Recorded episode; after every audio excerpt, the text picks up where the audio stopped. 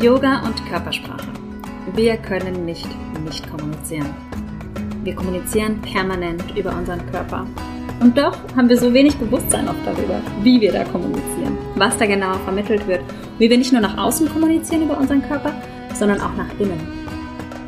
Wie sich diese Reise Yoga und Körpersprache über unsere Yoga-Praxis verändert hat, darüber spreche ich gleich mit meiner Kollegin Julia Weiß. Gemeinsam leiten wir Feel Feel Lead, Yoga-Lehrer, Ausbildungen und Weiterbildungen und ich freue mich ganz besonders darüber mit ihr zu sprechen, denn wir haben beide Sprachen studiert und sind wirklich Sprachenfreaks.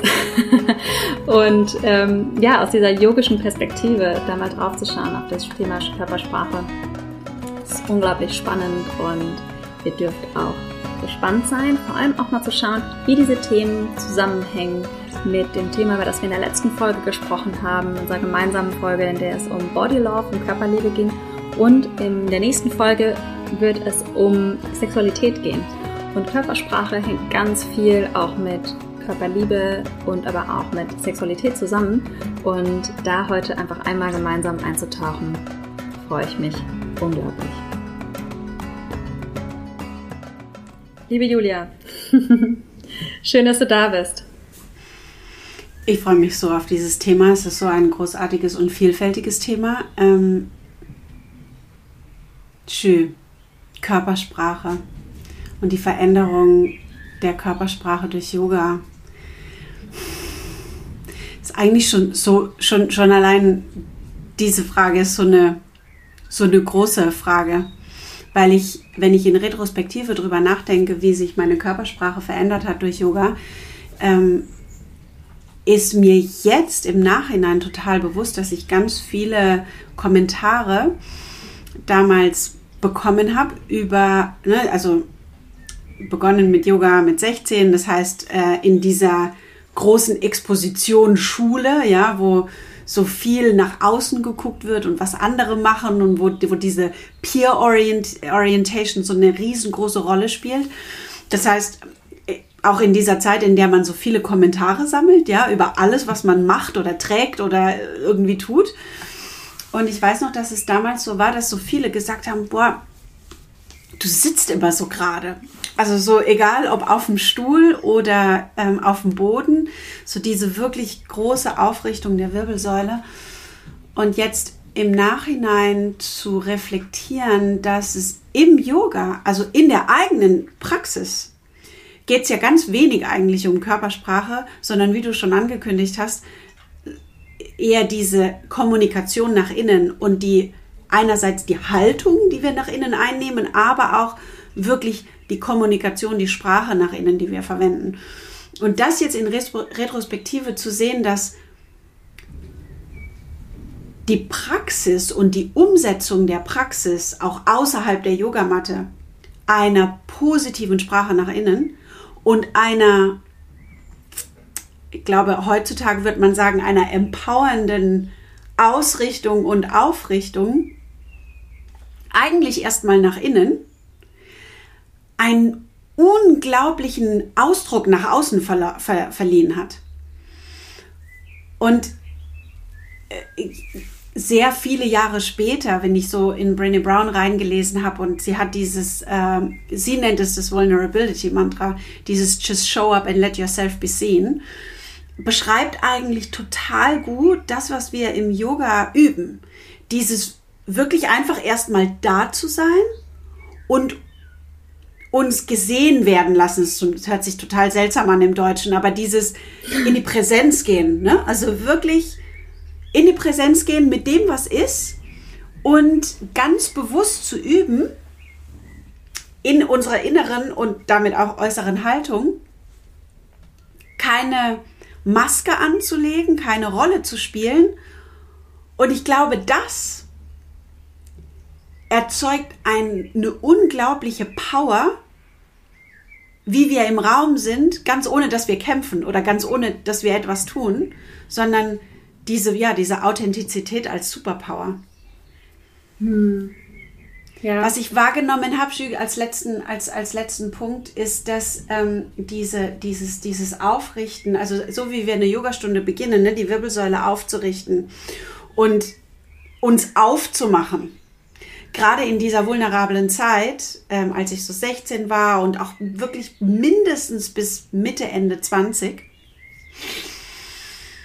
für mich selbst mit meinen eigenen Körperthemen, ja, die Größe meiner Arme, die Größe meiner Oberschenkel, die Art und Weise, wie mein Bauch geformt ist und also es ist ja irgendwie alles, was man in dieser Zeit oder was ich in dieser Zeit in Frage gestellt habe, was ich auch von anderen gehört habe, was sie für sich in Frage stellen.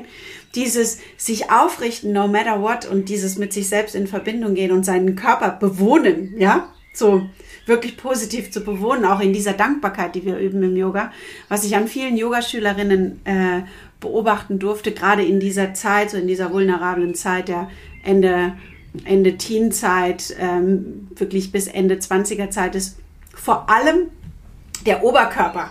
Ja, so dieser Bereich von Kopf bis Bauch.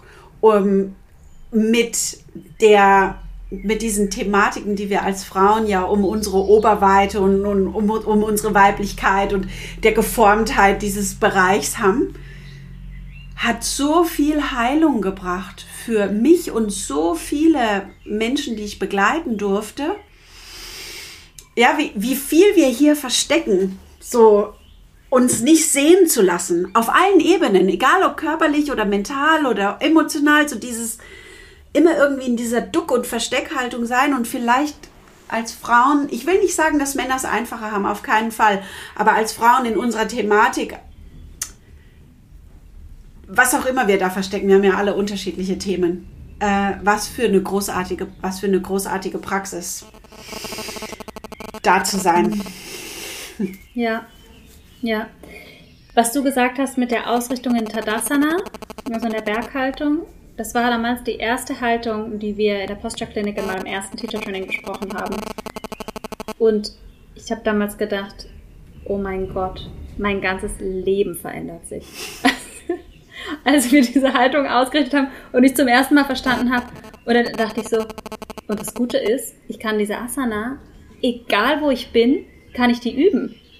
Ich kann die an der Ampel üben, ich kann die im Supermarkt an der Kasse üben. Ich, und plötzlich diese Wirkungsweise dieser Asana auf mein komplettes inneres System, auf meine Emotionen, auf meinen Geist, auf meine innere Ausrichtung, die Klarheit, What the heck? Wir haben die, das war so, der war so, hatte einen großen Iyengar-Einfluss, also wir haben die wirklich lange ausgerichtet, aber plötzlich, als ich in dieser neuen Ausrichtung stand, war es für mich einfach wie so eine riesen Shift innerlich, diese, diese klare Aufrichtung, dieses, und dann gab es eine Vorlesung, auch ziemlich am Anfang meines ersten Trainings, wo es um Haltung ging.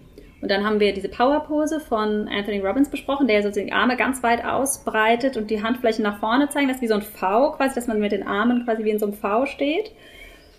Mhm, und da ist ja nachweislich, auch da gab es dann Forschung zu, ne, dass es nachweislich das Selbstbewusstsein steigert, in diese Haltung zu gehen. Und dann ähm, wurde eben auch besprochen, und ich habe in der Zeit neben meinem Studium so ein bisschen gemodelt, und das war für mich auch so ein riesen Gamechanger, weil dann besprochen wurde, dass Models ja meistens von oben fotografiert wurden. Das hatte ich mir vorher nie bewusst gemacht. War halt dann irgendwie so. und meistens in so einer Submissive-Haltung, ja, die Schultern leicht nach vorne, Herzbereich nach innen, ähm, Hände irgendwie am Gesicht, der Blick nach oben, ja, so werden Frauen meistens dargestellt in dieser eher unterwürfigen Haltung. Ähm, darüber haben wir gesprochen. Also wie Frauen in der Gesellschaft auch dargestellt werden oft. Und ähm, dann ging es darum, Haltung beim Schlafen, Haltung beim Arbeiten, Haltung dem Leben gegenüber. Ne? Dass die Asana letztendlich auch eine Haltung dem Leben gegenüber ist. Und für mich war auch so ein riesen Gamechanger Haltung beim Schlafen. Okay, das waren so ein paar kleine Sachen, auf die ich dann geachtet habe. Ähm, wie zum Beispiel Seitenschlafen ist gut, ja, die, die Wirbelsäule soll immer in einer neutralen Position sein, vielleicht ein Kissen zwischen die Knie klemmen. Das sind so Sachen, die man teilweise schon mal gehört hat, ne, und dann sind wir da eben nochmal tiefer drauf eingegangen. Und, ähm, aber Haltung beim Arbeiten war, ich kam zurück und bin wieder in die Bibliothek gegangen. Ich war damals noch Studentin und habe gedacht, oh Gott, ich muss eigentlich allen Leuten hier irgendwie Bücher. Ich bin dann erstmal immer hin und habe mir einen riesen Stapel Bücher genommen und das unter meinen Laptop gestellt, sodass die, das einfach auf Augenhöhe war mit mir und dass ich einfach gerade sitzen konnte und nicht wie so in so einem Geier, in so einer Geierhaltung, ja, da so eingeknickt ähm, saß. Und alle meine Freunde, die um mich rum saßen, die haben, denen habe ich auch immer erstmal einen Bücherstapel hin und erstmal geguckt, so seid ihr richtig ausgerichtet hier. Ähm, und die haben es gefeiert, weil sie wirklich gemerkt haben, okay, es tut ihnen total gut. Weil gut, ich hätte ja nicht in der ganzen Bibliothek rumlaufen können, aber es tat mir wirklich weh, zu sehen, wie sitzen denn alle hier. Also es, ja, das war für mich echt ähm, so eine Sache, so die im Alltag eine große Veränderung war damals. Und dann war aber tatsächlich auch wirklich diese, ab dann habe ich echt angefangen darauf zu achten, wie die Asanas wirken. Und auch Kriegerpositionen, ja, das ist für mich auch immer so ein Symbolismus für den inneren Krieger, so diese, diesen inneren Kampf, den man vielleicht manchmal hat, bestimmten Dingen gegenüber, was mir dann wiederum mehr Mitgefühl gegeben hat, in dem Sinne, dass ich gesagt habe, okay, jeder hat diesen inneren Kampf, es war immer wieder so eine Erinnerung, jeder hat diesen inneren Kampf mit bestimmten Themen. Und wenn jetzt mich hier irgendwie mal ein Pfeil trifft, ja, dann ist der vielleicht nicht gegen mich gerichtet, sondern dann ist es einfach ein Pfeil, der den hat die Person da jetzt einfach rausgeschossen, ja. Manchmal gehen, die, gehen diese Pfeile nach außen, manchmal gehen diese Pfeile nach innen. Und jetzt hat es halt mich getroffen, ja, in dem Moment. Ähm, es waren so ganz viele Dinge, die so wahnsinnig viel in meinem Leben verändert haben. Und wofür ich einfach so unglaublich dankbar bin. Und ich habe dann auch angefangen, in dem Zusammenhang mal mehr also auf meine eigene Körpersprache zu achten. So wie, was kommuniziere ich eigentlich über meinen Körper? Wie kommuniziere ich? Und mm, also sowohl wenn ich mir in den Spiegel schaue, wenn ich mit mir selber kommuniziere, als wenn ich nach innen kommuniziere, weil, hauptsächlich beim Yoga praktizieren oder eben in der Meditation.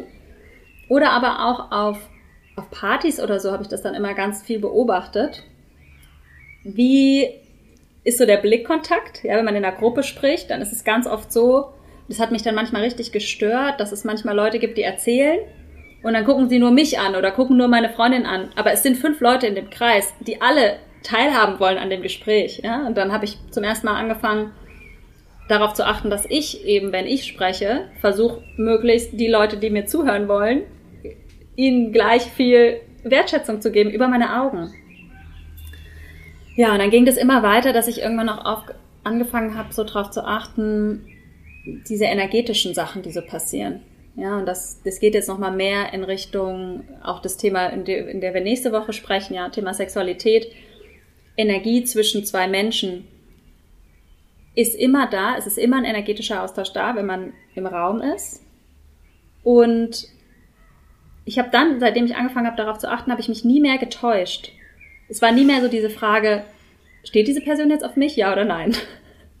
Wie ist es gerade mit meinem Partner? Brauche ich jetzt dieses Feedback? Brauche ich jetzt gerade irgendwie ein Kompliment von ihm? Ja oder nein? Das war dann irgendwie nicht mehr da, weil ich es einfach gespürt habe.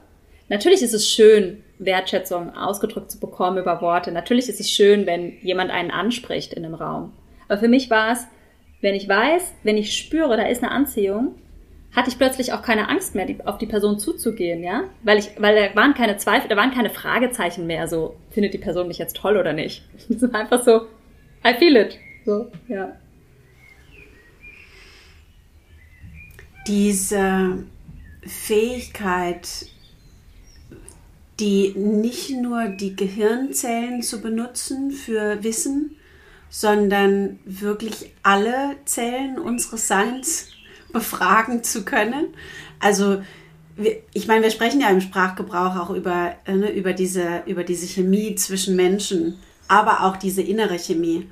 Und Yoga, so viele Praktiken des Yogas sind buchstäblich genau dafür designt, um die innere Chemie kennenzulernen und zu modulieren zu lernen, beziehungsweise aber auch frei zu lassen, also aus der Stagnation in den Fluss zu kommen. Und dieses, wirklich dieses Know, know Yourself, dieses Wissen um die eigene innere Chemie und Wissen um das, was in uns wirklich stattfindet, ist die Grundlage von Empathie. Und Empathie ist die Wissenschaft über die Verbindung zwischen zwei Menschen oder einem Mensch und einer Gruppe. Mm.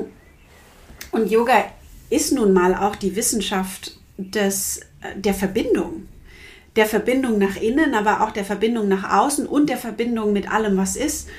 Ich weiß noch, dass es einen Moment gab, in, in der Zeit, in der ich so ganz viel praktiziert habe. Also so nach meiner, nach meiner Yogalehrerausbildung 2004 habe ich, ich habe das schon öfter erzählt, auch in den Podcasts, dass ich wirklich den Ashram, ähm, den, den, den Ashram-Schedule einfach weitergelebt habe. Ja, morgens du hast den Ashram mit nach Hause genommen. Ich habe einfach, ich habe einfach genau alles so gemacht wie dort.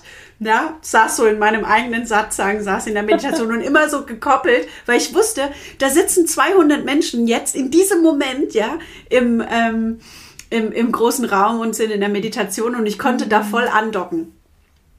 Und in dieser Zeit, in der ich da so, so intensiv geübt hatte und wirklich zweimal am Tag in Meditation saß, zweimal am Tag in der Asana-Praxis war, meine Seminare und meine Vorlesungen genauso gewählt habe, dass es in meinen Extended Ashram-Zyklus reinpasst, ist mir wirklich bewusst geworden, also dieses, ähm, die Asanas sind ja dafür da und auch dafür designt, dass wir die Perspektive einnehmen dieser unterschiedlichen Lebensentitäten, die es eben auch gibt. Ja, von Fisch bis Baum bis Krieger bis ähm, ne, die unterschiedlichen Heldenposen auch mit ihren unterschiedlichen Geschichten und diese unterschiedlichen Seinszustände, Seinsformen, die es auf der Erde gibt.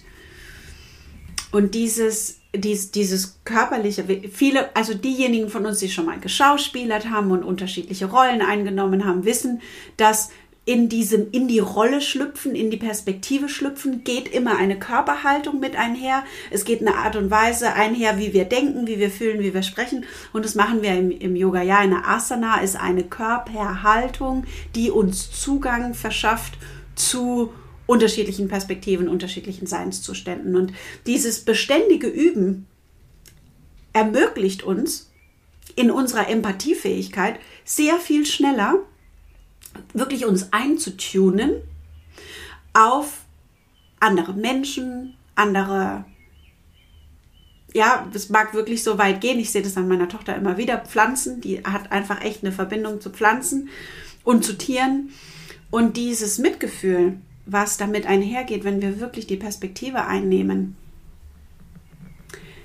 Das ist etwas, was uns zutiefst berührt und uns aber auch Zugang verschafft zu der größeren Weisheit, also dass wir nicht gefangen sind in unserem eigenen Kopfkino, sondern tatsächlich das, was du beschrieben hast, in dieses wirkliche innere, innere Wissen eintauchen können, da ist was, da ist was, was uns verbindet.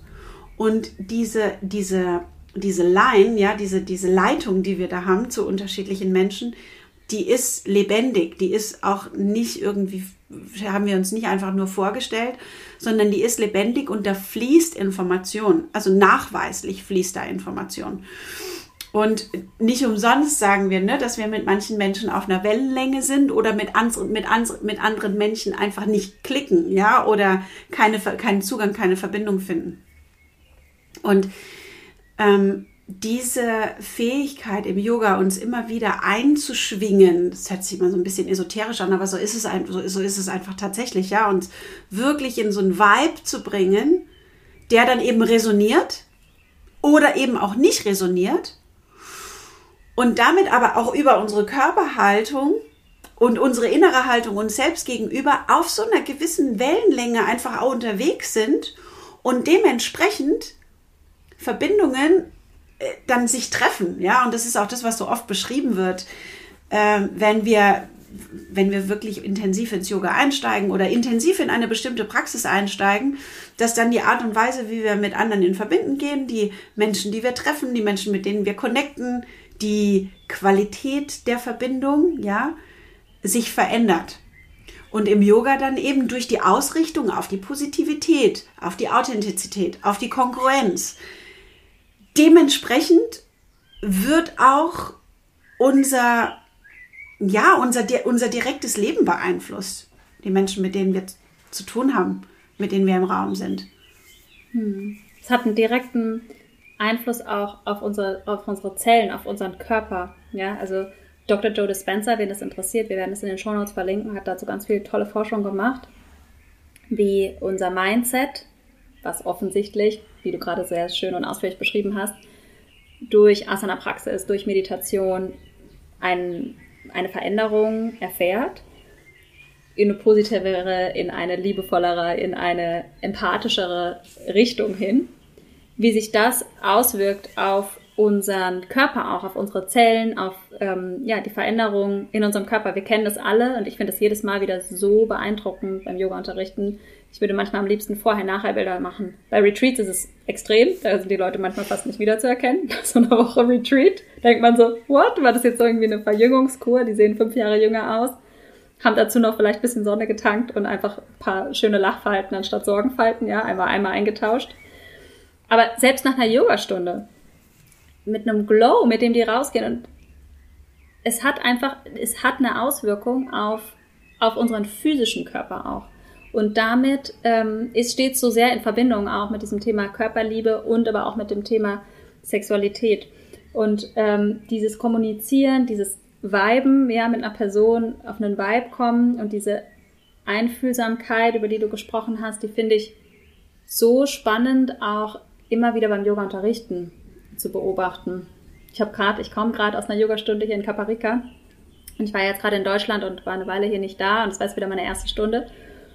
Und dann kam eine Teilnehmerin, die gesagt hat, oh, sie hat sich so gefreut, direkt als sie gesehen hat, ich kam, sie sich direkt angemeldet, weil sie hat immer das Gefühl, dann hat sie gesagt, I have the feeling, when you teach, you can read my mind. Und dann habe ich gesagt, ja, ich kann eigentlich deinen Geist, so weit bin ich noch nicht, ja, dass ich deinen Geist lesen kann, aber ich kann deinen Körper lesen. Und sie meinte, ich sage ganz oft Sachen, die sie gerade in dem Moment denkt. Und dann habe ich gesagt, ja, weil ich das sehe in deinem Körper. Ich sehe dann, okay, jetzt, also ich sehe einfach, was die Menschen brauchen. Und das war auch damals für mich der Grund, warum ich mich ganz bewusst gegen das YouTuber-Dasein entschieden habe. Ja. Ähm, ich war, bevor ich äh, meine erste Yogalehrerausbildung gemacht habe, mit einem Filmer zusammen. Ich habe auch ganz viel in seinen Filmen mitgespielt und saß da quasi direkt an der Quelle, ja, mit den ganzen Leuten und alle haben gesagt, du müsstest jetzt quasi einen YouTube-Kanal aufmachen mit Yoga. Und es hat mich nicht so gezogen. Ich hatte eher Lust, direkt im Kontakt und Menschen anzufassen. Und dann habe ich ja auch bei dir Weiterbildung gemacht zum ja, Adjustment und wirklich so. Auch dann bin ich nach Thailand gereist, habe da im Sunshine Network wirklich ähm, Thai-Yoga-Massage. Das hat mich, das hat mich gefesselt, ja, mit den Menschen direkt im Kontakt zu kommen, weil mich genau dieses Thema Körpersprache und dieser direkte Kontakt, dieses direkte Reagieren und Agieren mit den Menschen hat mich mehr gefesselt als, okay, ich stelle mir jetzt in der Kamera auf und filme meine Praxis und andere Leute machen das nach. Genau. Was auch voll fein ist und ähm, das ist eine tolle Möglichkeit, ist super, dass es das gibt. Nur habe ich gemerkt, dass es nicht mein, mein Weg, wie ich Yoga leben und wie ich Yoga vermitteln möchte, weil es mich wahnsinnig interessiert, immer tiefer zu lernen und da in Kommunikation zu gehen auf einer Schwingungsebene, ja, wie du gerade gesagt hast. Ich finde es auch, es ist einfach an der Zeit, das auch mal aus dieser ESO-Ecke rauszuholen. Wir sind inzwischen, die Wissenschaft ist so weit, dass sie anerkennt, dass wir schwingen. Jedes Lebewesen schwingt. Und ähm, dass wir uns auch aufeinander einschwingen, wenn wir Zeit miteinander verbringen und dass wir auch auf Schwingungsebene ähm, kommunizieren und spüren und voneinander lernen und aufeinander eingehen können. Und dass die die Spiegelneuronen, das ist auch belegt, gibt so viel Forschung dazu, ähm, gepaart mit Gruppendynamik und gerade wir aus dem deutschen Raum haben da einfach wirklich viel, wenn auch sehr negative Erfahrungen damit, was in Gruppendynamik entstehen kann. Ähm, Im Yoga so oft zu spüren, wirklich auch in, in, im Positiven und in, in wirklicher Heilung, dass wenn eine Person, ja, wenn, wenn eine Person das Licht anmacht, andere da mit einhaken können. Ja, und solange, wie, wirklich wie mit Kerzen, solange eine Kerze noch im Raum ist und die hat noch eine Flamme, können alle Kerzen sich daran, sich daran anzünden.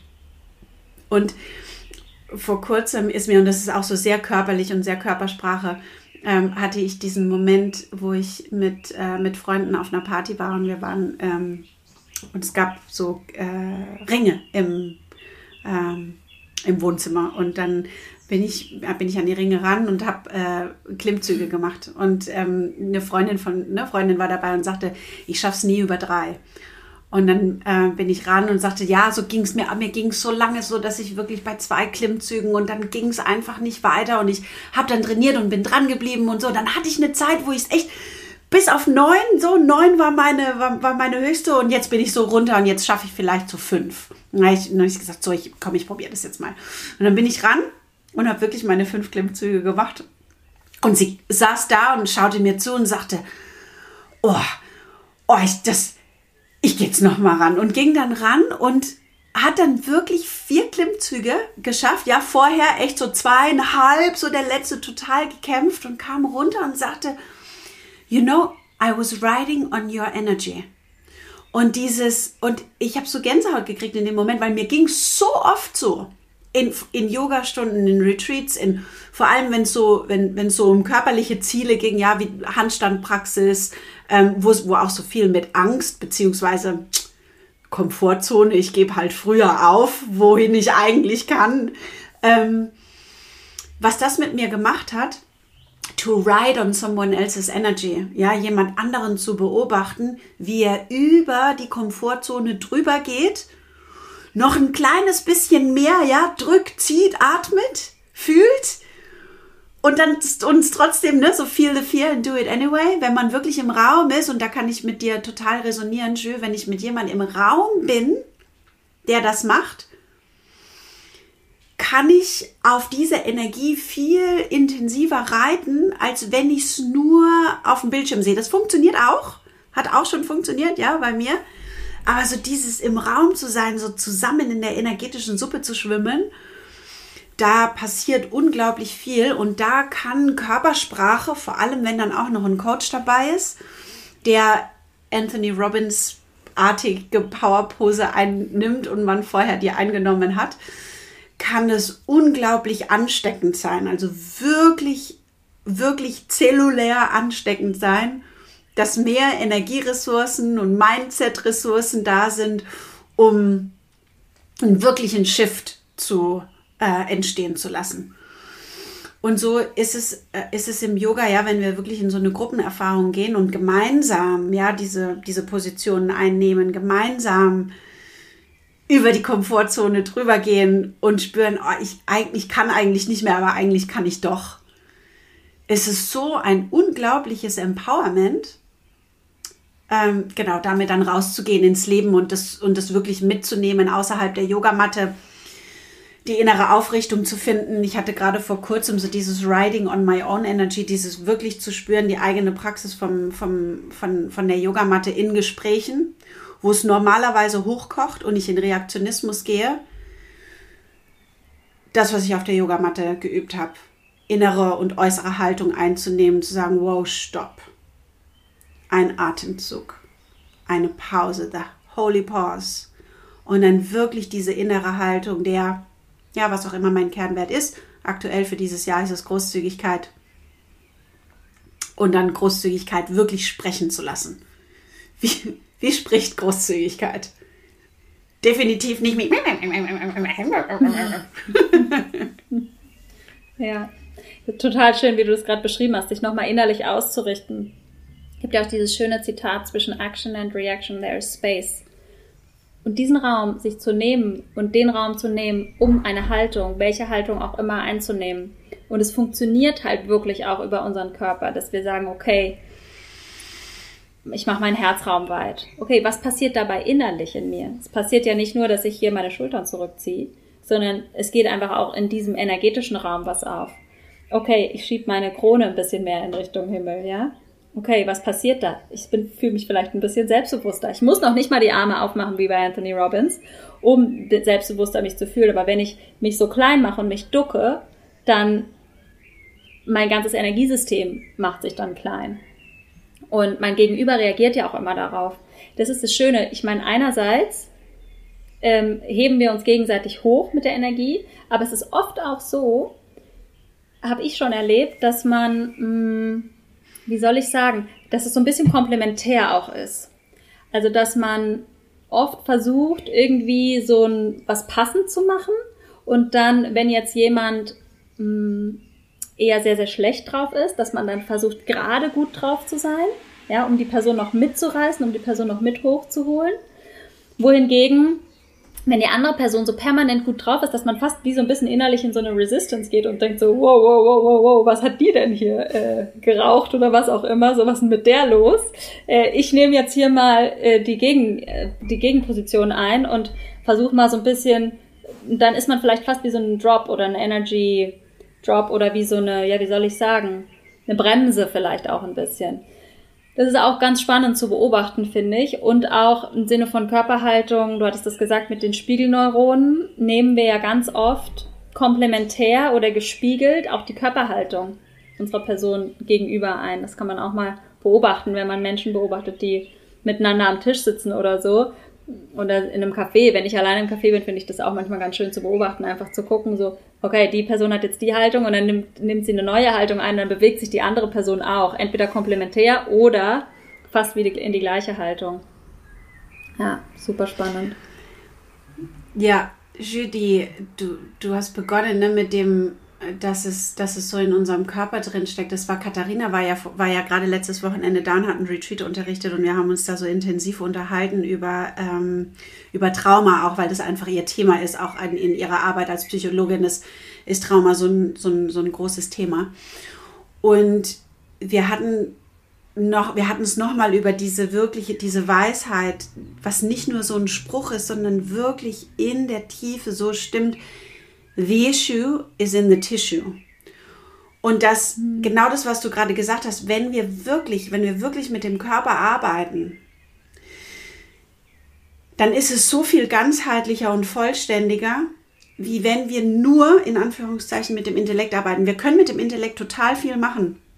Aber wenn es wirklich nur der Intellekt wäre, schön, das weißt, wissen du und ich und wahrscheinlich auch ganz viele, die mit dir jetzt gerade zuhören, ist dieses, wenn es wirklich nur der Intellekt wäre, dann könnten wir jetzt wirklich sagen, okay, ähm, das Rauchen ist gesundheitsschädlich, wir hören alle damit auf. Alkohol ist gesundheitsschädlich, wir hören alle damit auf. Äh, ähm, Krieg kostet uns so viele Menschenleben, wir hören alle damit auf. Es, offensichtlich ist es eben nicht nur der Intellekt. Und dann Ach, deswegen ist Yoga, es ist so großartig. Ich kann es immer noch nicht verstehen, warum nicht alle auf der Welt immer die ganze Zeit Yoga machen. Das zurückzuholen in die Asana-Praxis, den Körper mit einzubeziehen und immer wieder neu und offensichtlich vergessen wir, wir vergessen es ja ständig. Es ist ja das, was wir im Yoga machen die ganze Zeit, ist ja eigentlich eine Praxis der Erinnerung. Der Erinnerung, den Kampf aufzugeben, den Kampf aufzugeben mit dem, was ist, ja, mit uns selbst, ja, keine Ahnung, die, die Ecken und Kanten, die wir haben, die, äh, die, die Röllchen und die, die, die Winterjacke, die unter unserer, unserer Haut ist, die ähm, Ecken und Kanten, die wir innerlich haben, die Ticks und die, die, die Neigungen. Den Kampf aufzugeben innerlich mit dem, was ist und wirklich in Verbindung zu gehen mit dem, was ist und innerhalb dessen, der Realität, so wie sie sich zeigt, nicht wie wir sie haben wollen, sondern so wie sie sich zeigt, eine innere Aufrichtung zu finden und eine innere Weichheit zu finden. Wirklich dieses Hand aufs Herz. Wie menschlich von mir. Diese, diese innere Haltung und dann wirklich so to, to allow the issue to, to leave the tissue und, und dann wirklich, und das ist das, was wir in der letzten Folge, was du so wunderschön beschrieben hast, Body Love, wenn wir wirklich in diese innere Haltung kommen, den Kampf aufzugeben, nach innen, mit dem, was ist, wie wir sind, wie wir zu sein haben, dann entsteht so eine Weichheit und so eine, so eine Verbundenheit und so eine, mm, ja, so eine innere Umarmung und so eine innere Liebe, dass, dass irgendwie dann auch alles so in, in so eine Harmonie kommt, die einfach aus sich heraus schön und angenehm ist. Und es ist mhm. definitiv nichts, was von jetzt auf gleich passiert. Das ist was, was in so kleinen, in so kleinen Babyschritten passiert. Ja, immer wieder. Wenn wir merken, boah, der, der Reaktionismus kommt hoch, der Selbsthass, die, die, die, ne, die, die Selbststeinigung, dieses, ich habe das gerade bei uns in der Familie auch so, weil die, ne, die Kinder das echt auch so oft hören, so dieses, oh, wie dumm von mir oder oh, ich bin so blöd oder ich bin so, so dieses wirklich zu, mm, mir, ist ein, mir ist ein Fehler passiert wie menschlich von mir, ja. Und jetzt räumen wir es wieder auf, okay? So schön gesagt. und sich da auch selbst, wie du gerade gesagt hast, mir ist da ein Fehler passiert, sich selbst korrigieren in dem Moment. Wenn man mit sich selbst kommuniziert, kommuniziert man nicht nur nach außen, sondern automatisch nach innen. Das Unterbewusstsein hört immer zu. Wenn ich, wie spreche ich über mich, sage ich, oh, bin ich dumm? Was bin ich denn für eine Dumme? Oder fange ich direkt an zu sagen, oh, hups, das mache ich beim nächsten Mal anders. Ja? Das macht auch auf körperlicher Ebene die Bioresonanz, alles schwingt komplett anders, wenn wir anders mit uns kommunizieren und sich auch, für mich war auch echt nach dieser Haltung, von der ich jetzt am Anfang gesprochen habe, nach dieser Tadasana-Haltung, die wir zum ersten Mal eingenommen haben, so ganz komplett ausgerichtet und dieser Workshop, der darauf gefolgt ist, wo es um dieses Thema Haltung geht. Es war für mich so ein Gamechanger, weil ich angefangen habe, mich selbst zu monitoren in meinem Leben und immer wieder, ich hatte eine furchtbare Haltung früher. Ich saß immer so komplett kollabiert und ich hatte wirklich dieses, diese ähm, unterwürfige Modelhaltung, die hatte ich immer. Ich dachte nämlich, dass es cool ist. Meine Mutter, das war auch, die hatte immer schon so ein bisschen auf Haltung geachtet. Die hat mich ja damals auch zum Yoga gebracht. ähm, und es war, glaube ich, auch so eine Trotzreaktion, dass meine Mutter immer gesagt hat, ähm, stell dir vor, da oben zieht einer an deiner Scheitelkrone. Ich dachte immer so, da ist aber keiner, der da zieht. So, lass mich in Ruhe. lass mich einfach. Und dann war das auch so ein, so ein Teenie-Ding, das habe ich dann aber mit in meine Zwanziger genommen. So diese, ja, einfach so die, und ich fand das dann cool und dann war das ja sowieso einfach, alle haben das so gemacht und dann beim Modeln war es sowieso cool, wenn man so sitzt. Naja, anyways. und das war ja auch nicht nur im Freundeskreis, sondern es wurde ja auch durch die Medien immer so, so kommuniziert, ne? So unterwürfig zu sitzen ist irgendwie als Frau schick oder so. So sitzt man halt mit seinem Glas Champagner und seiner Zigarette halt so ein bisschen einge, eingerollt. naja, jedenfalls habe ich nach dieser Haltung, nach diesem Haltungsworkshop und dieser Haltung Tadasana angefangen, mich selbst zu monitoren und mich immer wieder zu beobachten. Wie sitzt du gerade da? Wie stehst du gerade da? Aufrecht. Immer wieder von innen mich innerlich ausgerichtet, so wie du vorhin gesagt hast, in der herausfordernden Situation. Zack, ich richte mich nochmal innerlich auf. Habe ich angefangen, ist auch im Alltag ständig zu üben. Ich wurde wie so ein bisschen besessen davon, aber es hat mir wahnsinnig viel Spaß gemacht, mich selbst immer wieder neu auszurichten. Immer und selbst beim Kochen nicht irgendwie so halb über dem Herd zu hängen, sondern mich einfach schön aufrecht hinsetzen oder vielleicht dabei zu tanzen oder so, ja. Einfach ähm, ein bisschen mehr Groove in mein Leben zu bringen durch meine Körperhaltung. Hat mir unglaublich viel Spaß gemacht und mein Leben wahnsinnig verändert, wie gesagt. Und das Verrückte ist, ist es bis heute so, dass, wenn ich das so beobachte, die meisten Menschen schwimmen ja nicht so auf dieser Welle, dass man, wir haben es schon oft Leute gesagt, so wenn du in den Raum kommst, dann geht die Sonne auf.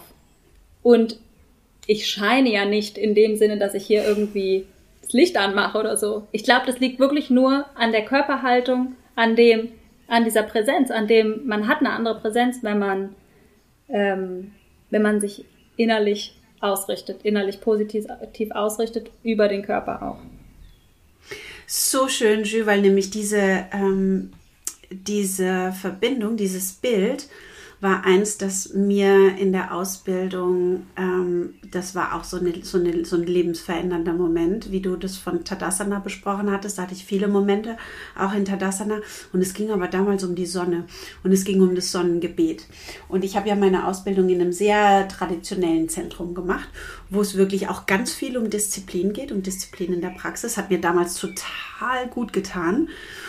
Und das war dann so in, der, in dieser, ähm, wir hatten es über das Sonnengebet und die äh, Eigenschaften der Sonne. Und da ging es um die Eigenschaften der, ähm, der Dankbarkeit, der Liebe, des Mitgefühls in Verbindung mit der Sonne. Und, und zwar so, dass die Sonne nicht ähm, sich entscheidet, dass sie für manche Menschen scheint und für manche Menschen nicht, oder dass sie für manche Tiere scheint und für andere Tiere nicht, sondern dass die Sonne in ihrer Eigenschaft, wenn sie scheint, für alle scheint. Und zwar bedingungslos. Und das als innere Haltung, das war so das, was du beschrieben hattest, mit diesem mich ständig zu überprüfen, ähm, in meinem Alltag, wirklich mich zu überprüfen, wenn ich in einem Raum bin oder wenn ich mich ähm, irgendwo hin bewege bin ich wirklich so in, in, in meinem äh, in meiner Aufmerksamkeit, in meiner liebevollen Aufmerksamkeit in den Eigenschaften der Sonne unterwegs, ja, oder bin ich äh, so, so dieses ähm, in der Bedingung, beziehungsweise ich mag dich, dir gebe ich Aufmerksamkeit, dich mag ich nicht so sehr, dich, dich ignoriere ich. Und das war eine lebensverändernde Praxis, eine absolut lebensverändernde Praxis, die so viele positive Erfahrungen hervorgebracht hat, die so viele neue Perspektiven eröffnet hat. Und das Zweite, was mit der, äh, was mit der Sonne war, ähm, war dieses, dass die Sonne scheint immer auch hinter den Wolken, auch wenn es regnet. Und das war ähm, so diese, ähm, diese Motivation in der Praxis und auch für das Sonnengebet, also wo, wo in der Ausbildung immer gesagt wurde, das Sonnengebet ist wie, ist wie Zähneputzen. Ohne Sonnengebet gehen wir nicht aus dem Haus. Und diese innere Haltung einzunehmen, meine Praxis nicht an meine Laune, an meine Laune anzulehnen, so dieses, heute habe ich keinen Bock, heute mache ich es nicht, sondern heute habe ich keinen Bock, jetzt gehe ich erst recht, jetzt gehe ich erst recht auf die Bahn.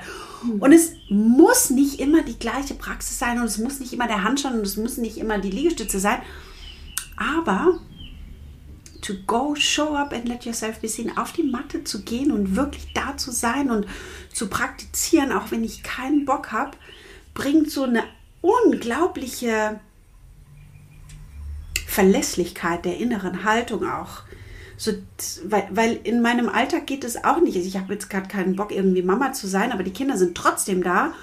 Und diese Haltung dann wirklich auch, ich bin da und jetzt hole ich aus meinen Ressourcen alles das, was mir zur Verfügung steht und verteile es so wie die Sonne, so wie die Sonne bedingungslos. Manchmal ist weniger da, manchmal ist mehr da, aber in voller Authentizität diese innere Haltung der, der, der Sonne einzunehmen, ist, ist so, eine, so, so eine schöne Praxis.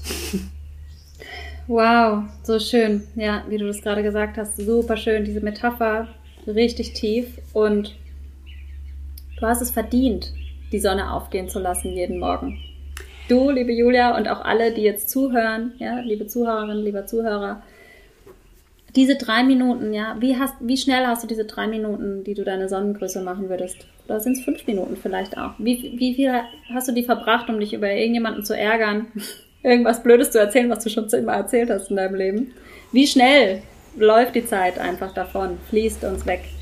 Und sich einfach hinzustellen, es braucht nichts dafür, es braucht nicht mal eine Matte, es braucht auch keine Yoga-Kleidung dafür. Letztendlich, alles, was da immer suggeriert wird, was man alles dafür braucht, um auf die Matte gehen zu können. Forget about it. Ähm, es braucht eigentlich einfach nur die Erlaubnis. Hm.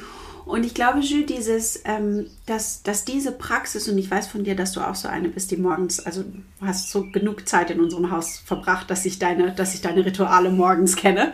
Dass man sie die Treppe runterkommen hört und dann geht der Wasserkocher an und dann geht es direkt runter auf die Matte.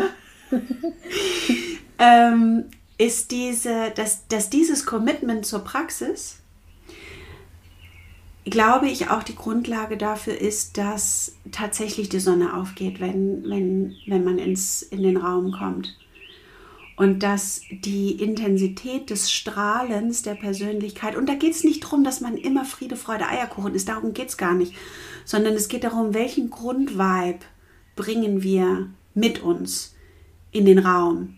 Ja, in den Raum, in dem wir mit uns alleine sind oder in den Raum, in dem wir mit anderen sind. Hm. Und etwas, was bei mir auch, ähm, was du so schön beschrieben hast. immer wieder, es kommt immer wieder, ist dieses Achtung, wie du mit dir und anderen sprichst. Dein Unterbewusstsein hört zu. Etwas, was du oft sagst. Und das ist so viel kraftvoller, als wir es uns in irgendeiner Weise vorstellen können. Für jeder, jede, die mal ein wirklich intensives Meditationsretreat mitgemacht hat, also wo es wirklich ganz intensiv um the power of the mind geht, also wo man wirklich sich selbst und seinem inneren Radio mal ganz intensiv zugehört hat, wie Passana und Co., ja, wirklich viele Tage in Stille. Die Art und Weise, wie wir schein, scheinen, vibrieren, schwingen, was passiert, wenn wir den Raum betreten, verändert sich so signifikant, wenn wir diese innere Haltung von Positivität, Präsenz, äh, Urteilslosigkeit, Bedingungslosigkeit einnehmen, so signifikant, so spürbar. Mhm. Ja, und dieses innere Radio, was du gerade gesagt hast, das heißt ja nicht, dass mein inneres Radio, nur weil ich jeden Tag auf der Yogamatte bin, nur gute Neuigkeiten bringt, ja? Ich bin nicht erleuchtet. Bei mir gibt's auch diesen Sender Bullshit FM 98.8. Da läuft den ganzen Tag nur Bullshit. Die Frage ist, schalte ich diesen Sender ein oder nicht? Ja? Und es gibt immer mal wieder Momente, wo sich dieser, kennt ihr das, wenn man so im Auto unterwegs ist und dann schaltet sich immer ab und zu mal ein anderer Radiosender rein, wenn man irgendwie gerade so ähm, durch irgendein Gebiet navigiert, wo der Empfang nicht so gut ist. Und genau so ist es auch bei mir. So ist es echt manchmal dieses Gefühl, oh, da war wieder Bullshit FM 98.8. Okay, und da drehe ich aber bewusst an dem Rädchen, um da nicht weiter zuzuhören, ja, sondern ich denke dann im Moment, oh, das war jetzt fies. Das war irgendwie unnötig. Warum habe ich das gerade gedacht? Über mich oder über andere? Ja, warum ist das gerade da? Und manchmal ist es echt schwer, einen neuen Sender zu finden. Manchmal ist es so, Mist, da kommt auch nur Mist, da kommt auch nur Mist. Verdammt! Und dann dreht man und dreht man und dreht man. Ha! Und da ist es wieder. Da ist wieder die Frequenz von Liebe. Da ist die Frequenz, der ich zuhören will. Ja? Ähm, ja.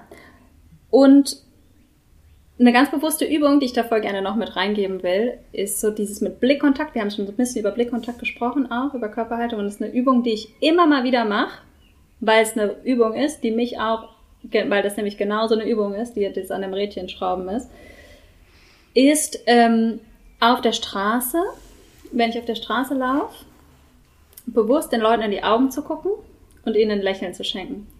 Ganz egal, wer es ist. Ganz egal, ob mir die Person sympathisch ist, ob ich ihr Outfit mag, ob ich finde, dass die einen guten oder einen schlechten Vibe hat. Whatever. Ich achte gar nicht. Also ich das hab dieses äh, mir vorgenommen. Okay, beim Hundespaziergang kann man das super machen, ja. Ähm, aber auch so, manchmal ist es auch besser, wenn man keine Ablenkung dabei hat. Beim Laufen, auch im Supermarkt kann man das super machen, ja. Laufen einem Leute entgegen. Da sind die Leute oft so ein bisschen fokussiert. Also auf der Straße funktioniert es eigentlich am besten und ähm, den Leuten direkt in die Augen zu gucken und diese Präsenz, das ist das größte Geschenk, was wir machen können, unsere volle, ungeteilte Aufmerksamkeit jemandem zu schenken. Und unsere, in dem Moment auch unsere Zeit, ja, das sind ein paar Sekunden an meiner Zeit, die ich dieser Person schenke und die Person wirklich sehe und ihr dann ein Lächeln schenke. Und da sind schon, da sind schon so schöne Kommunikationen entstanden also auch ohne das, was gesprochen wurde. Aber das Feedback, was dann auch zurückkommt, und das ist nicht der Grund, warum ich das mache. Ich würde das auch machen, wenn die Person mir einen Vogel zeigt, ja.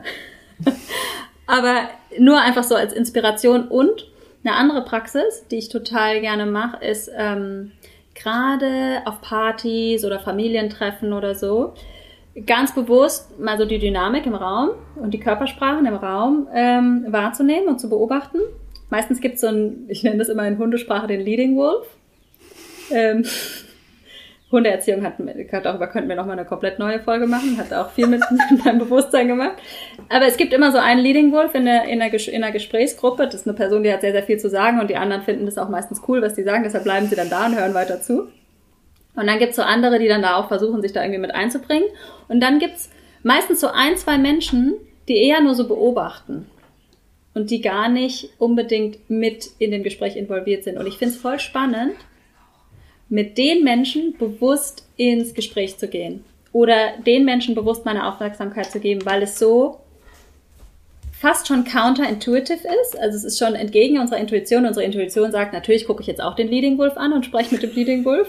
Ja, kann auch eine Frau sein, das ist jetzt so als der Leading Wolf, ja, ist jetzt so männlich ausgedrückt, aber so ein Alpha-Tierchen gerade in diesem Raum, ja.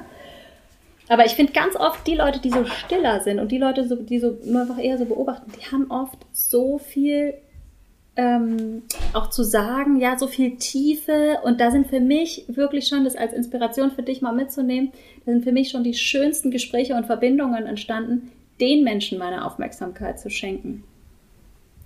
So, ein, so eine tolle Praxis, die ich ähm, off the mat immer wieder praktiziere. Ja. The Leading Wolf. So spannend und ähm, gerade so in dieser, äh, in, um in diesem Bild zu bleiben, das Interessante ist, wenn man, wenn man sich die Haltung, die Gruppendynamik und die Gruppenhaltung anschaut von solchen, von solchen Momenten, sprechen Bände. Der oder diejenige, der, der erzählt und die anderen, die, die zuhören, ähm, die Körperhaltung ne, von, von, von den Beteiligten. Super, super spannend. Und das Interessante und das Interessante ähm, im, im Yoga ist, alle diese unterschiedlichen Rollen und diese unterschiedlichen Körperhaltungen einnehmen zu können, aber auch wieder verlassen zu können. Denn das Schwierige in unserem, in unserem Alltag ist, dass wir ah, aufgrund unterschiedlicher, aufgrund unterschiedlicher Situationen und, und ähm, Fügungen unseres Lebens uns eingeloggt haben in eine Rolle.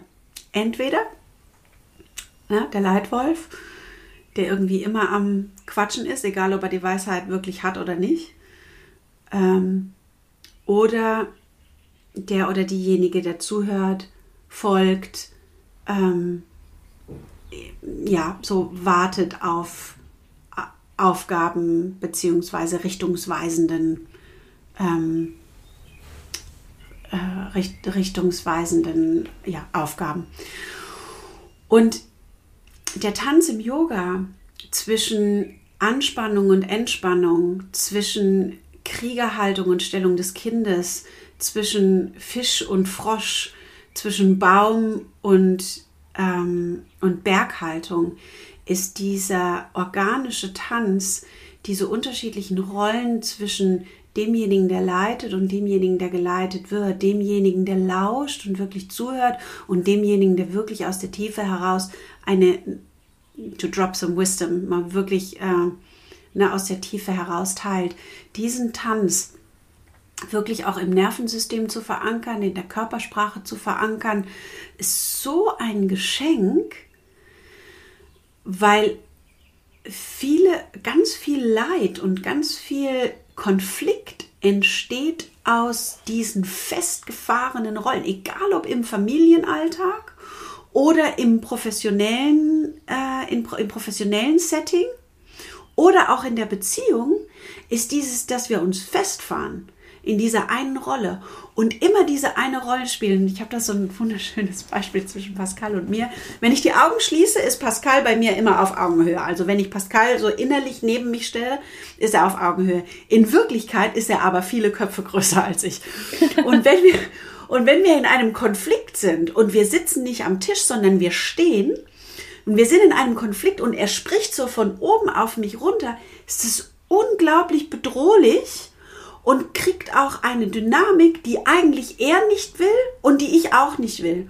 Und wir haben dann irgendwann eingeführt, dass in diesen Momenten er entweder auf die Knie geht, nicht um auf die Knie zu gehen, um, um auf den Knien zu sein, sondern einfach um uns auf Augenhöhe zu treffen. Manchmal stelle ich mich auch auf den Stuhl.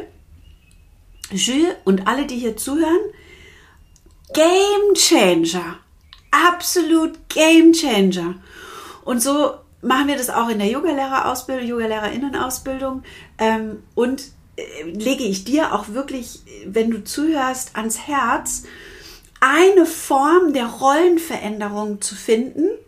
Wenn, ne, wenn es jetzt bei dir Klick gemacht hat und zu sagen, oh, mein Partner oder oh, mein Kind oder oh, mein, mein, mein, mein Boss, ähm, wirklich eine, irgendeine Form der Rollenveränderung zu finden. Bei den Kindern habe ich das auch immer so gemacht, dass ich wirklich runtergegangen bin auf Augenhöhe oder sie hochgehoben hat auf Augenhöhe zu mir oder irgendwo draufgestellt habe.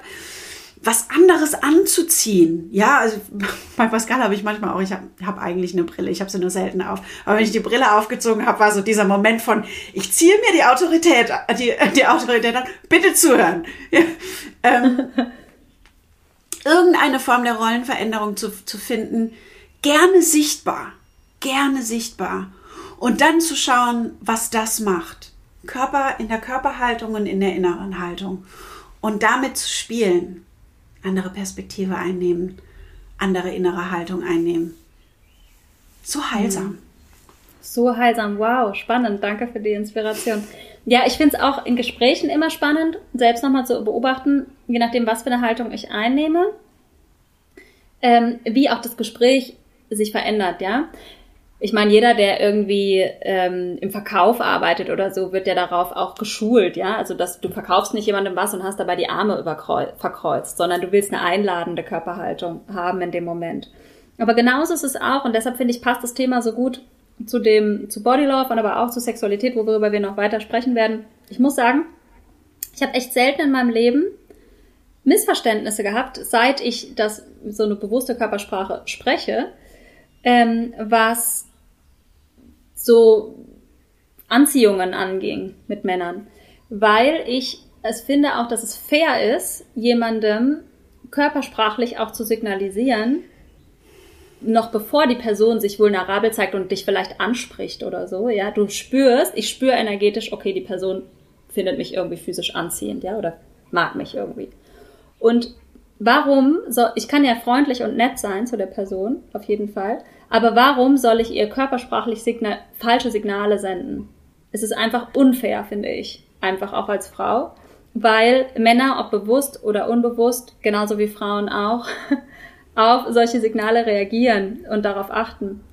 Und ähm, ich finde es total spannend, ähm, in dem Bereich, aber natürlich auch in jedem anderen Bereich, da einfach bewusst darauf zu achten. Das ist auch eine, eine Transparenz, finde ich, der anderen Person gegenüber. Ja. Das Interessante ist, Schür, und das kommt mir schon die ganze Zeit, wo wir über Körpersprache sprechen, ist, dass eine der größten Problematiken unserer Zeit ist das Abgeschnittensein von, unserem, von unserer Körperlichkeit. Dass es für viele Menschen, so hört man es auch, wirklich diese, als wären so zwei Entitäten, so diese, diese Körperrealität, die wir durch sehr viele gesellschaftlich anerkannte Substanzen unglaublich runterdrücken können, verändern können, wegschieben können.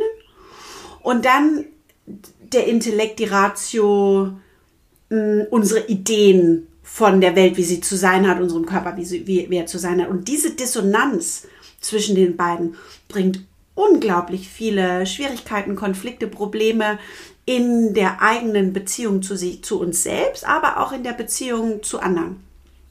Und da ist diese bewusste Arbeit mit dem Körper in den Asanas, dieses bewusste Einnehmen einer Körperhaltung und oftmals auch, weil wir im Yoga auch so viel mit, mit Tönen arbeiten, also dass wir äh, entweder mit dem Atem arbeiten oder ganz bewusst mit einem Mantra arbeiten, ist diese, das, ähm, the Dissolving of the, of the Dissonance und diese wieder in, in Einklang kommen von Körper, Seele und Geist. Das ist ja das, was, was Yoga sich auf die Fahnen schreibt, ne? dass, diese, dass diese unterschiedlichen Schichten von uns wieder in Einklang kommen und miteinander schwingen und dass dann genau das passiert, was du gerade sagst, dass ich in dem Moment, wo ich mir darüber bewusst bin, da ist Anziehung oder auch in dem Moment, wo ich mir darüber bewusst bin, da ist Konflikt. Und eventuell bin ich gerade Projektionsfläche für Ärger, Frust, Wut, was auch immer. Und damit dann in Resonanz zu gehen und dann aber bewusst zu antworten. Bewusst zu antworten in einer Körpersprache und in einer verbalen Sprache, die ich wähle, die nicht auf Reaktion beruht. Zwischen Aktion und Reaktion there's Space und hoffentlich auch Bewusstsein und wo bewusste Wahl stattfinden kann, dass darin,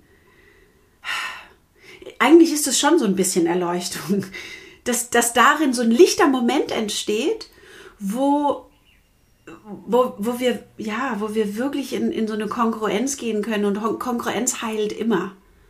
Weil wir ganz genau wissen, worauf wir uns einlassen und weil wir dann ganz bewusst auch Ja oder Nein sagen können.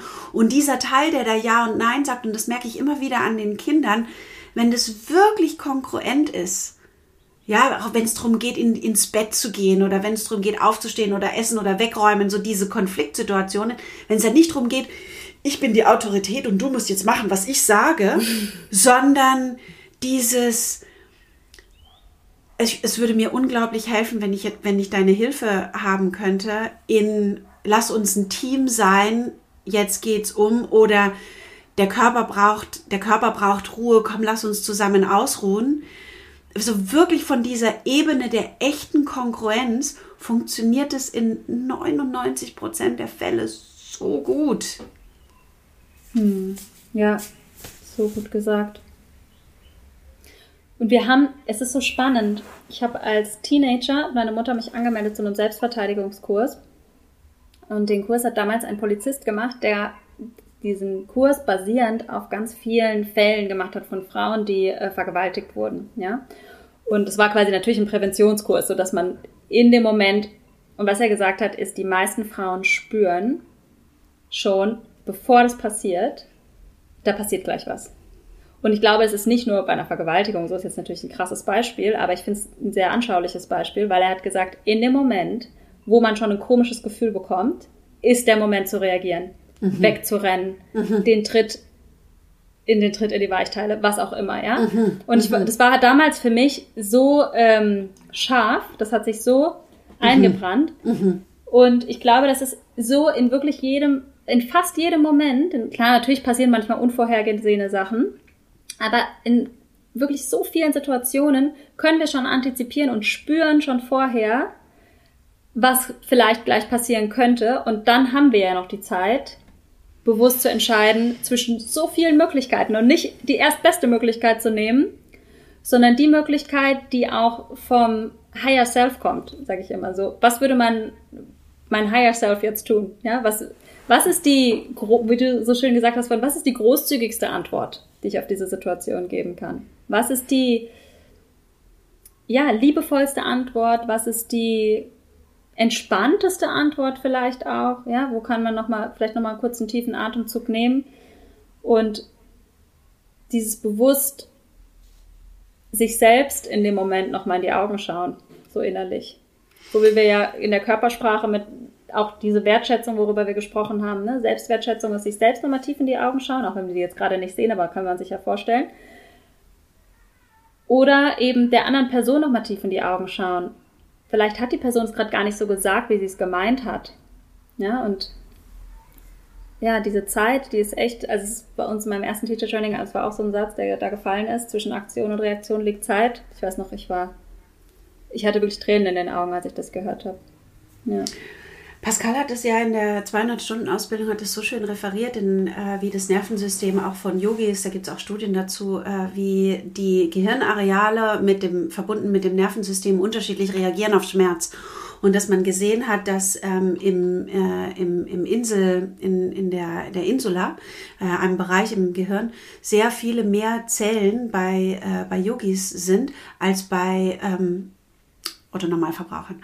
Und dass das darauf zurückgeführt wird, dass, dass äh, im Yoga so oft und so viel und so intensiv und so bewusst an dieser Grenze äh, gearbeitet wird, wo wir wirklich differieren lernen, was ist Schmerz, der degeneriert und wirklich ähm, dem System schadet.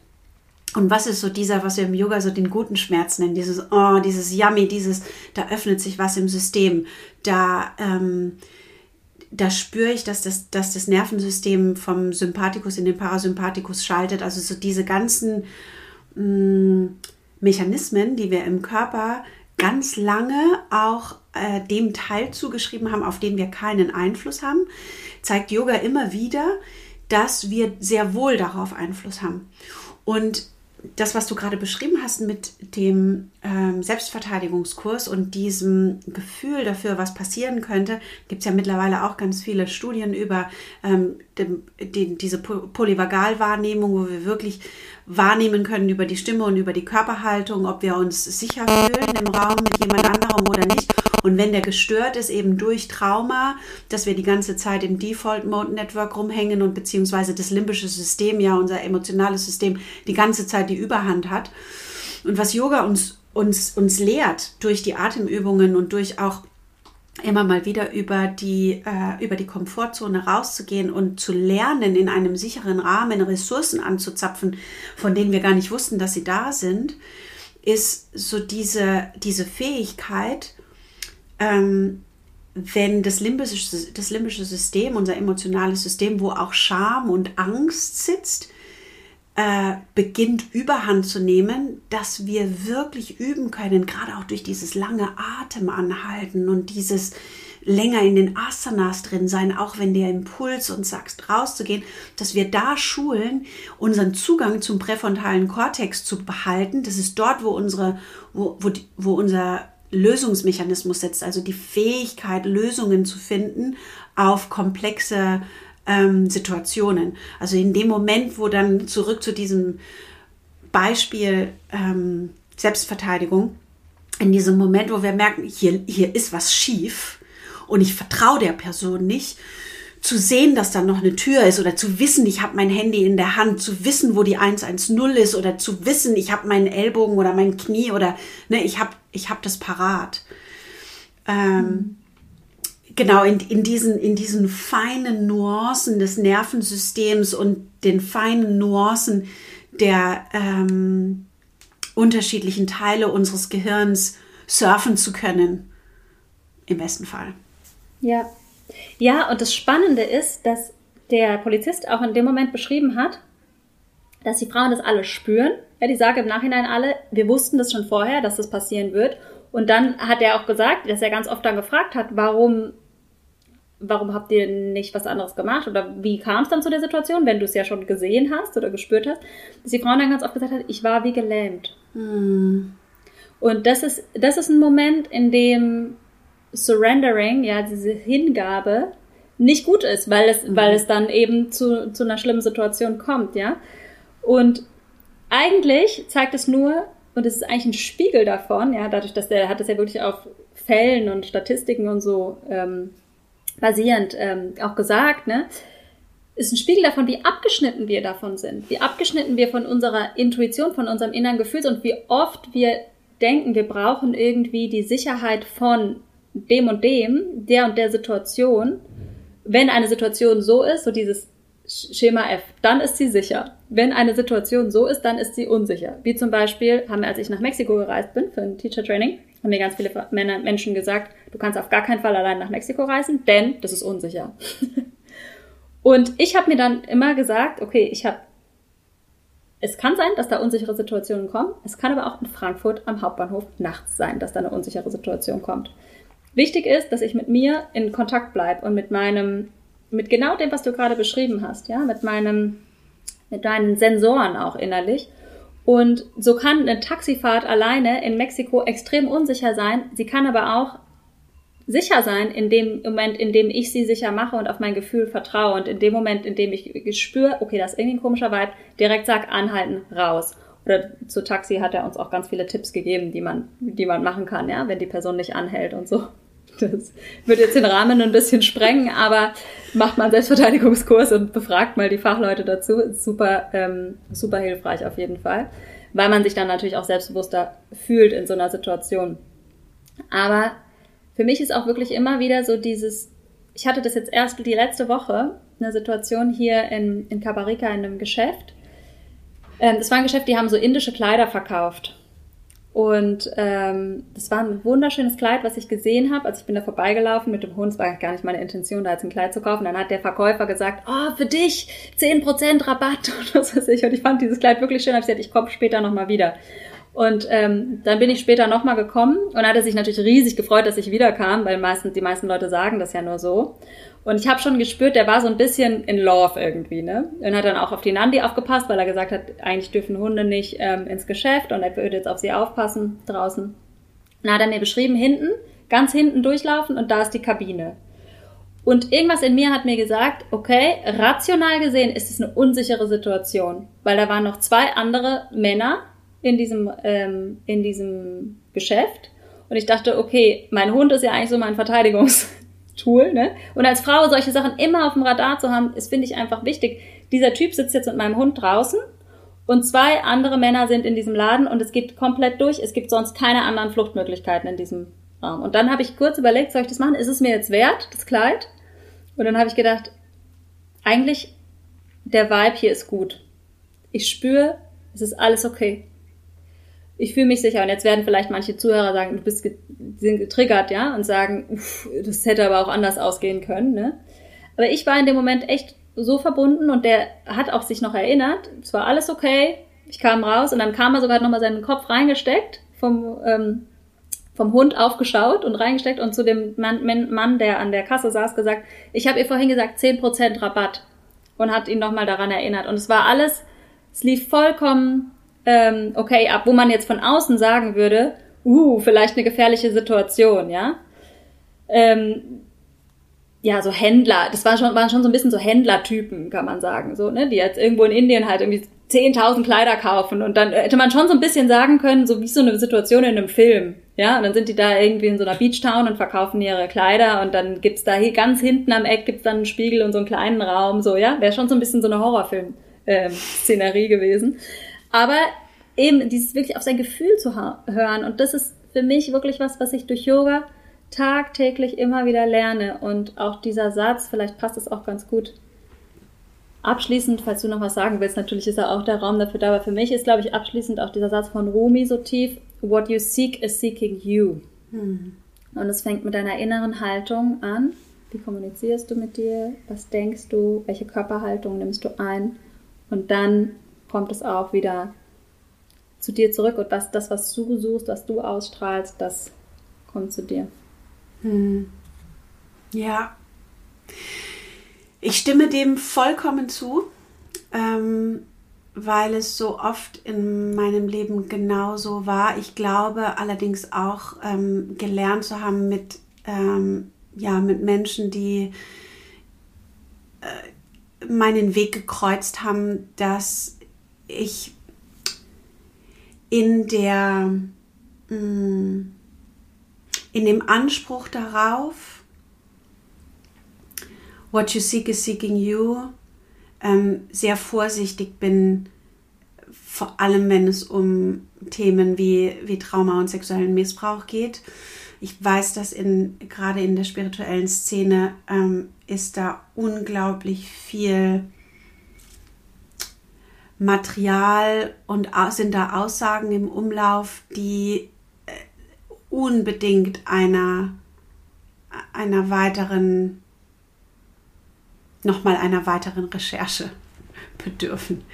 Ähm, ich, ich glaube, in diesem What You Seek is Seeking You zurückzukommen zu dem, Jules, dein wunderschönes Bild des Einstellen des inneren Radiosenders, ähm, dass wir uns definitiv wahrscheinlich darauf einigen können, dass die Welt voll ist mit allem, mit dem sie voll ist. Was alles, was wir gehört und gesehen haben und von die ganze Bandbreite von Freude und Leid, von äh, wunderschönen, lichtvollen Ereignissen und Shit hitting the fan, ist alles da und hat seinen Platz in der Realität. Und die Frage ist aber, egal ob wir, ob wir in einem sehr sicheren Rahmen aufgewachsen sind und unser Leben, unser Leben begangen haben, oder ob wir Teil von echt kacke Erfahrungen waren, ja, in denen wir vielleicht auch die Opferrolle gespielt haben und, und wirklich uns äh, Leid zugefügt wurde. Egal, wo wir uns befinden, die Frage jetzt in diesem Moment, ja, jetzt, wo wir zuhören, wo in, in, äh, in sehr großer Wahrscheinlichkeit wir uns in Sicherheit befinden. Wie tunen wir das Radio? und welche innere Haltung nehmen wir ein. Auch wenn uns in unserem Leben großes Trauma mit großem oder kleinem T geschrieben zugefügt wurde oder wir Teil davon wurden, mm, wie tunen wir jetzt und in der Zukunft und immer wieder, wenn wir bewusst sind, das Radio, welche Haltung nehmen wir ein und welche, ne, wirklich welche, welche, welche innere, welche inneren Sätze spulen wir ab, ähm, mir ist das passiert, weil ich sowieso nichts wert bin. Oder wirklich dieses uns immer wieder in kleinen, mini kleinen Schritten auf den Weg der Wertigkeit zu begeben, auf den, auf dieses wirklich uns liebevolle Umarmen und wirklich zu spüren auf der Körperebene. No distraction, ohne Substanzen. Zu spüren, wir, wir sind es wert und wir gehen auf uns zu immer wieder neu und tunen immer wieder neu auf mehr Positivität, auf mehr Liebe, auf mehr Bedingungslosigkeit uns selbst zu begegnen. Hm, ja. Und von dort aus gehen wir raus auf What You Seek is Seeking You. Hm, ja, danke, dass du das nochmal gesagt hast. So wichtig, so, so wichtig. Denn ganz egal, was uns passiert, ganz egal, was dir passiert, was dir passiert ist und was dir passieren wird, bist immer wertvoll. Und no blaming in, in keine Richtung. Ja. So, so wichtig nochmal zu sagen. Und auch wenn das dich jetzt interessiert hat mit dem Thema Trauma, da haben wir die Folge mit der Katharina zum Thema Trauma, ähm, wo du jetzt gerade auch schon angesprochen hast, mit großem T, mit kleinem T. Da erfährst du mehr darüber in, in dieser Folge, findest du hier. Und ich glaube, es ist gut, Podcast.